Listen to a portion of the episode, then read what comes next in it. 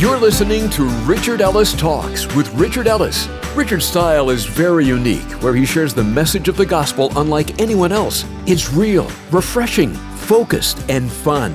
Whether you find yourself in a good place, maybe in a difficult place, or possibly even in a very lonely place, let me encourage you that you've come to the right place. Now, if you're not able to stick around with us for all of today's talk, you can always listen to, download, and even share this entire message with a friend right from our website, richardellistalks.com.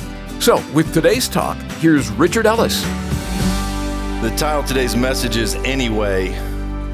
Turn to Genesis chapter 12. I think I'm going to be able to go left to right today. So, Genesis chapter 12. Now, I'm going to take a few characters, and I don't use that word loosely, a few characters in the scripture and try to make our point today. Let's go to Genesis 12, verse 1.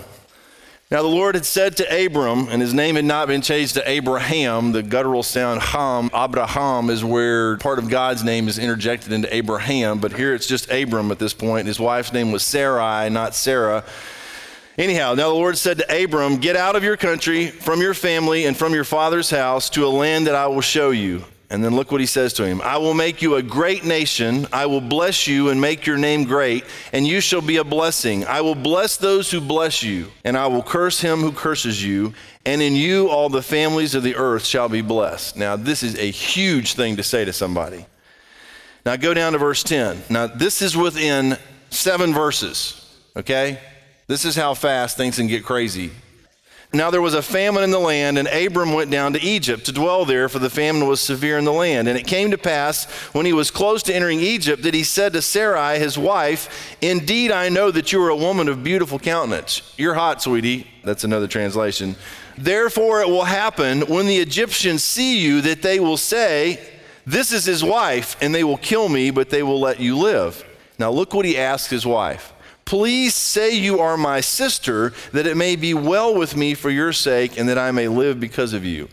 And I won't get off into what he's trying to do here, but basically says, I'm not going to introduce you as my wife, I'm going to introduce you as my sister, and then we'll all be okay.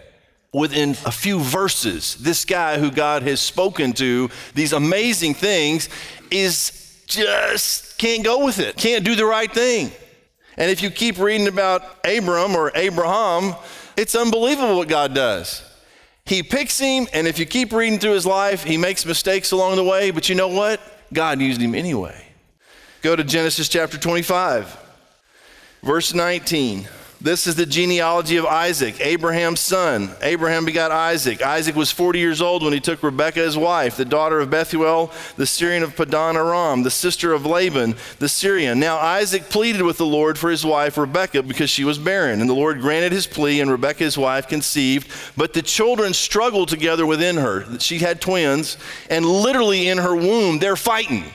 And she said, if all is well, why am I like this? So she went to inquire of the Lord. She's like, I got two babies inside of me going at it. And if everything is okay, why are they going at it in my womb? So she goes and talks to the Lord, verse 23. And the Lord said to her, Two nations are in your womb. That explains it.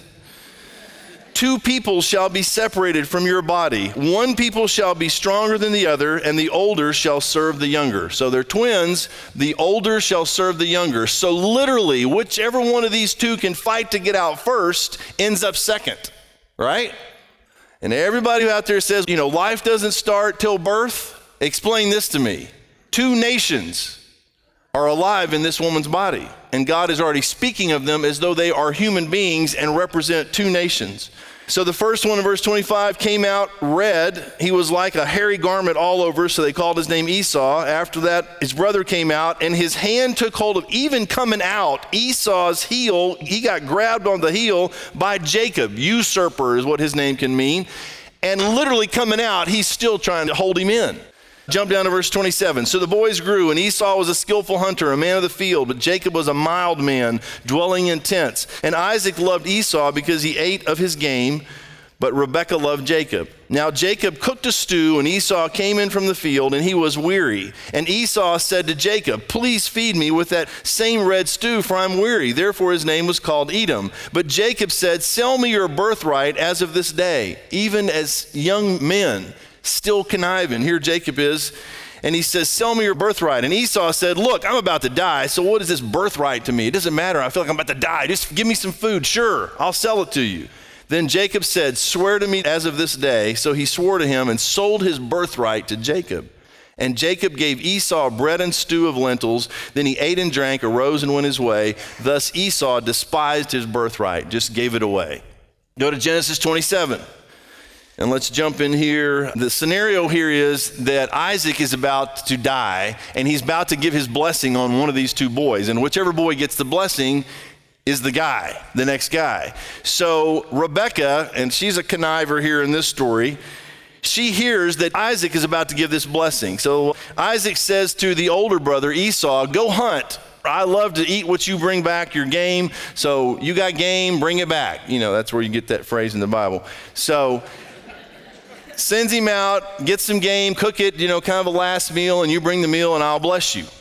So Rebekah hears that this is going down. Verse 5 Now Rebekah was listening when Isaac spoke to Esau, his son, and Esau went to the field to hunt game and to bring it. So Rebekah spoke to Jacob, her son, saying, Indeed, I heard your father speak to Esau, your brother, saying, Bring me game and make savory food for me, that I may eat it and bless you in the presence of the Lord before my death. Now, therefore, my son, obey my voice according to what I command you.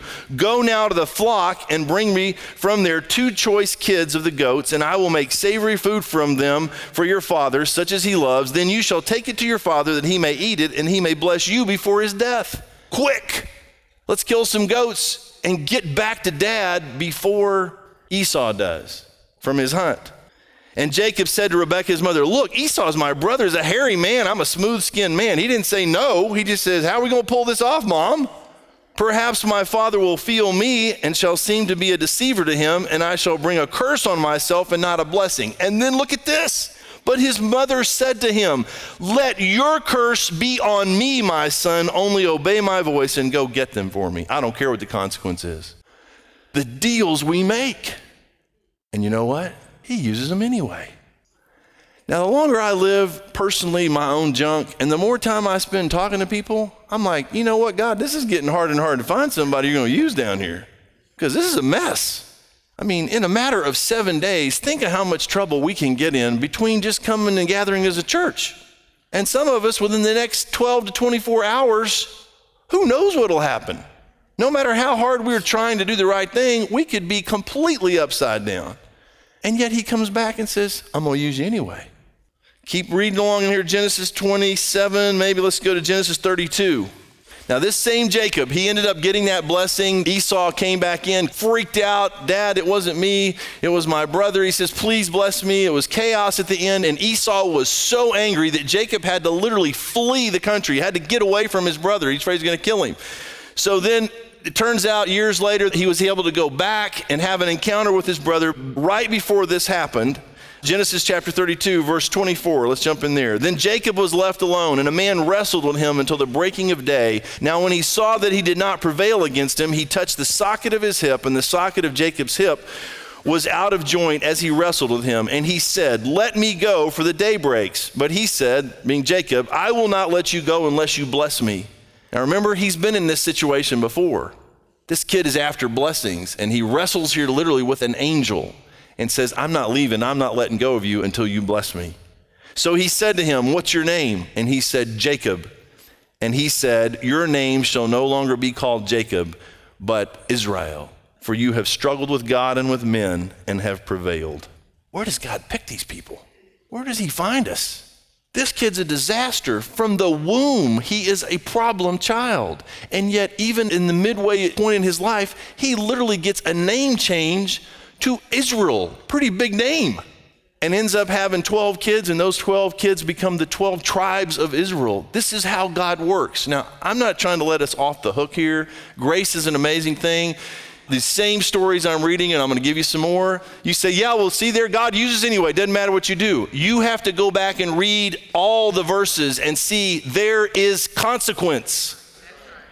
Do not leave out consequence. Grace does not always erase consequence. And consequence can be very painful. God couldn't possibly use me. Let me tell you something. He's in the business of picking people just like you and me and using us anyway. All right, go to Exodus chapter 3.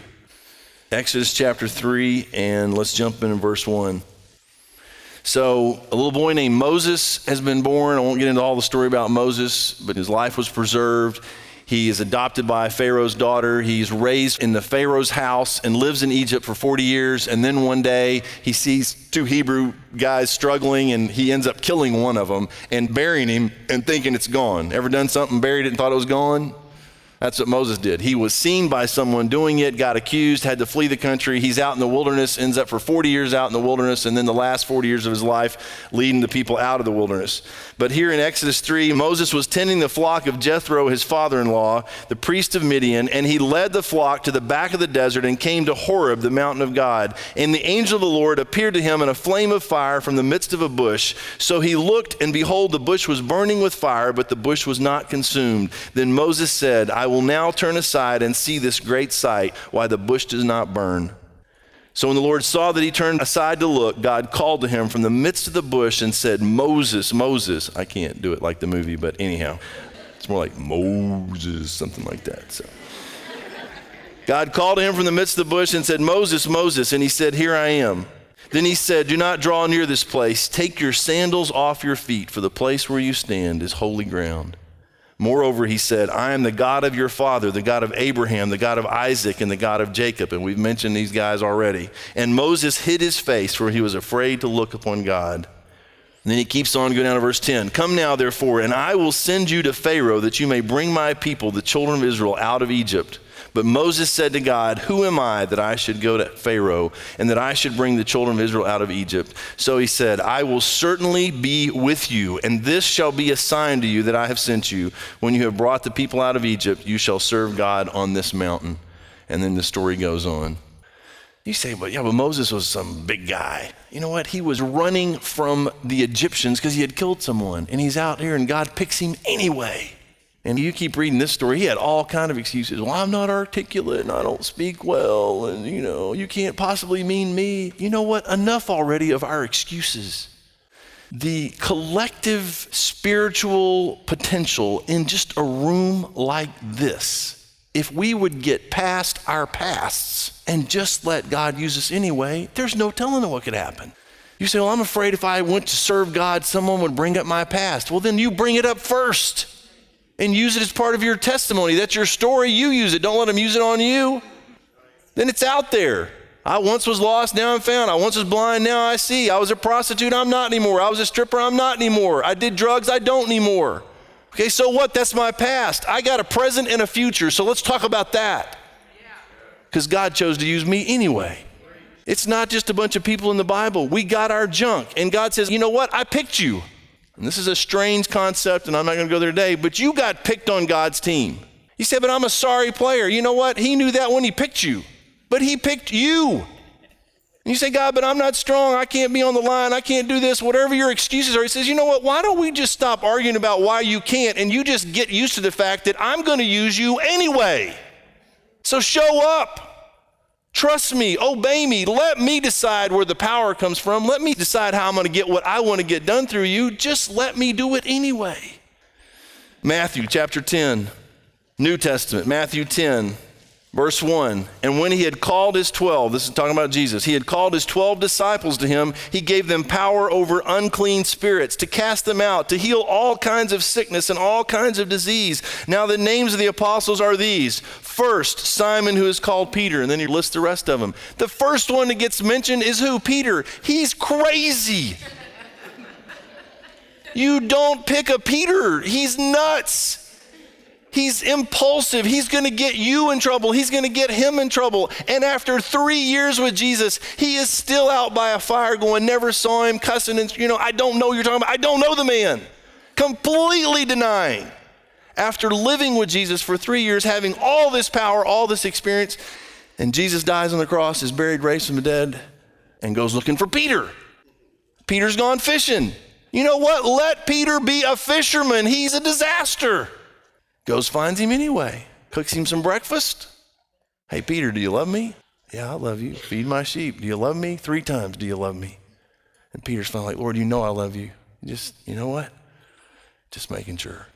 And then gives him the keys to the whole deal. Whatever you loose, you loose. Whatever you lock, you lock. You got it. And by the way, that has nothing to do with popeness. He had given him authority. Now, if you've been crucified, buried, and raised from the dead, and you got a set of keys, you better be paying attention who you're giving your keys to. Peter does not seem like the most stable. Give him to Matthew or somebody at least got an accounting background, you know, something. and says, Peter, you're it. Let me tell you something. Whether we like it or not, or you get it or not, or we believe it or not, he's going to use you anyway if you'll just let him. Acts chapter 9. And this may be one of the most perplexing of all because so much responsibility landed on this one guy. A guy named Saul, which, by the way, who in their right mind would ever name a little boy Saul in a Jewish family? Have you never read the story of what a disaster Saul in the Old Testament was? Don't name your kid Saul. And his parents name him Saul. That's a problem from the start. Then Saul, still breathing threats and murder against the disciples of the Lord, went to the high priest, asked letters from him to the synagogues of Damascus, so that if he found any who were of the way, meaning Christians, followers of Christ, whether men or women, he might bring them bound to Jerusalem. As he journeyed, he came near Damascus, and suddenly a light shone around him from heaven. Then he fell to the ground, heard a voice saying to him, Saul, Saul, why are you persecuting me? You say, well, he wasn't persecuting Jesus, he was persecuting his people. You persecute his peeps, you're persecuting him. You go after a Christian, you went after the man. And Jesus said, Why are you persecuting me? And he said, Who are you, Lord? Then the Lord said, I am Jesus, whom you are persecuting. It is hard for you to kick against the goads.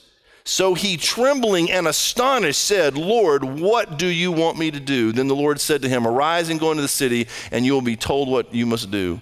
Down to verse 13. Then Ananias, the Lord had spoken to him and said, This guy's coming, trust me, take him in, I'll tell you what to do.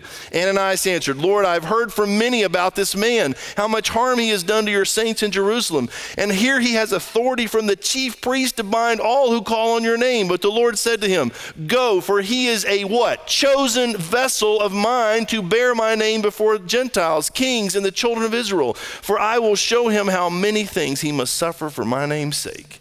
Chosen. Now, let me tell you straight up there's this whole scriptural thing about predestination. I can read you the verses, I do not have a clue what they mean. I don't get it. Some days I think it's not fair. And does that mean God picks some people and he doesn't pick others? And do we really have a choice? It's this really bizarre concept that I, in my finite mind as a human being, I can't get my arms around. But you know what? It's just true. And somehow I got no explanation. Gosh, I got two thoughts going here. Let me let me come back to that. I'll come back to that. And Ananias went his way, entered the house, laying his hands on him, and said, Brother Saul, look at that step of faith, calls him brother off the bat. I trust what Jesus has said to me. The Lord Jesus, who appeared to you on the road as you came, has sent me that you may receive your sight and be filled with the Holy Spirit. Immediately there fell from his eyes something like scales, and he received his sight at once, and he arose and was baptized. So when he had received food, he was strengthened. Then Saul spent some days with the disciples at Damascus. Immediately he preached the Christ in the synagogues that he is the Son of God, then all who heard were amazed and said, Is this not he who destroyed those who called on this name in Jerusalem and has come here for that purpose, so that he might bring them bound to the chief priest? Now go to Romans chapter 5, verse 8. Some of you know this by heart. Let me get into this thing. And this is that thought I had a minute ago that I'm tracking now. Romans 5 8, pretty simple verse. Go read everything around it. Back to Genesis 1 to Revelation that would be everything around it. Romans 5 8. But God demonstrates his love toward us in that while we were still sinners, Christ died for us. Now, Jesus died a couple thousand years ago. There was no us, but yet there was because he knew we were coming. He knew you would be born. He knew everything about you before you ever got here and chose you in Christ. Oh, I'll just read another one. Ephesians chapter 1. Go to Ephesians chapter 1. Enough of me trying to say it. Let's let the book say it. Ephesians 1, verse 3. Now look at this, and if you underline, you feel comfortable underlining stuff, this would be good stuff to underline. And this is Paul, the Saul guy. His name had gotten changed to Paul, and now he's used of God to write these letters and try to help people and encourage people. He says, Blessed be the God and Father of our Lord Jesus Christ, who has blessed us with every spiritual blessing in the heavenly places in Christ. And then verse 4 just as he chose us in him before the foundation of the world you go back and read John chapter 1, you go back and read Genesis chapter 1. There is something that happens. In the beginning was the Word, and the Word was God, the Word was with God. Jesus literally speaks, and stuff appears ex nihilo, out of nothing. You have to create nothing to make something out of nothing. Jesus speaks, and stuff appears. I'm talking galaxies, billions of stars. That's where the foundation of the world gets poured. It's happened. The book says before any of that, before there was anything even called time, because time is a created element, before there is even time, a deal was cut, and they said, we're going to pick before we even make a planet for them to live on, and before they're ever born, and before Jesus lives and dies and is buried from the dead, we pick them already. Yeah. Yeah. We're going to use them anyway. That's how it's going to happen. You got a God picking you, deciding to use you, and you're not even here yet. So, what's your excuse? This guy, Paul, go back and read the story about Paul. When Stephen got stoned to death and said, I see Jesus standing, man, they started hurling rocks. He's over, he is holding their cloaks while they stone Stephen. That's where Saul had been. A complete disaster. And God picks him anyway and uses him anyway. Verse 4 again, just as he chose us in him before the foundation of the world, that we should be holy and without blame before him in love, having predestined us to adoption as sons by Jesus Christ to himself. It's like, okay, this baby hasn't even been born yet, but when it's born, I'm going to adopt it. That's it. I'll adopt all those babies. We haven't even seen them yet. It doesn't matter. We don't know if they're boy or girl. It doesn't matter. I pick them anyway. I'll use them anyway. They'll be mine. That's settled predestined to adoption as sons by Jesus Christ to himself, according to the good pleasure of his will, to the praise of the glory of his grace by which he made us accepted in the beloved. In him we have redemption through his blood, the forgiveness of sins, according to the riches of his grace, which he made to abound toward us in all wisdom and prudence, having made known to us the mystery of his will, according to his good pleasure, which he purposed in himself. You know what? And God did all this for himself. We just get blessed by it, but he did it because it made him feel better. His good pleasure. And we're just the beneficiaries. Before Richard comes back to wrap things up for us today, I'd like to share a couple important things with you. Let me encourage you to take a minute and check out our website, richardellistalks.com. You'll find today's talk right there in the Talks page, along with all of Richard's messages. You can even forward them to a friend so they can hear them too. You'll also find the prayer wall to add your prayer requests a link to connect with us, the contribute page for you to be able to give to this ministry, a radio station finder, all our social media links, and much more. So check it out, richardellistalks.com. And Richard's back now to wrap up today's talk. Now, there's one other person I want to mention before we shut down today, and the other person is you. You know who you are, I know who I am, and He blesses us anyway. I can almost guarantee I am not pushing this on you or me, I'm not hoping this for us, but there is almost a 100% probability that everyone listening to me right now within the next seven days will sin. Pretty good chance, correct? Now, if that presupposition is accurate, and there's an allowance for that, then within the next seven days, if you just don't jump way off the deep end and do something completely stupid, you know, that there's no coming back from, which by the way, it's hard to pull that off, you are going to do whatever it is you're going to do, and then you're going to repent and you're going to come back and confess your sin and go, God, I'm sorry, use me anyway we have already decided without even knowing it that we are going to presuppose the mercy and the grace and the forgiveness of God, and we haven't even come up with the thing we're going to do yet. How many of you have a good idea, though? Raise your hand. the honest hands went up. See, until you get off this planet, Jesus comes back or you die, the tragedy is most of us know pretty much what the struggle will be to the finish line, don't we? That sin that so easily besets us that we have such a hard time laying aside. And yet here you sit listening to me. You know why? Because you believe He's going to use you anyway. Because that's who He is, that's how He works.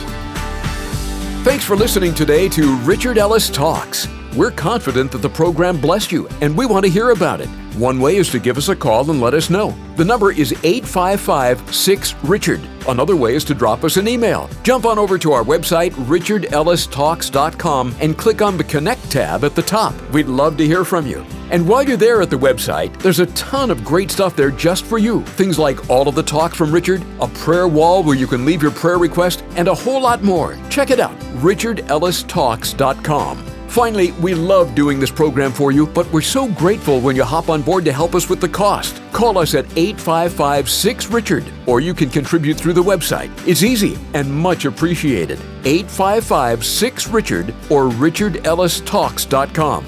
Until next time, God bless you, and thanks for listening to Richard Ellis Talks.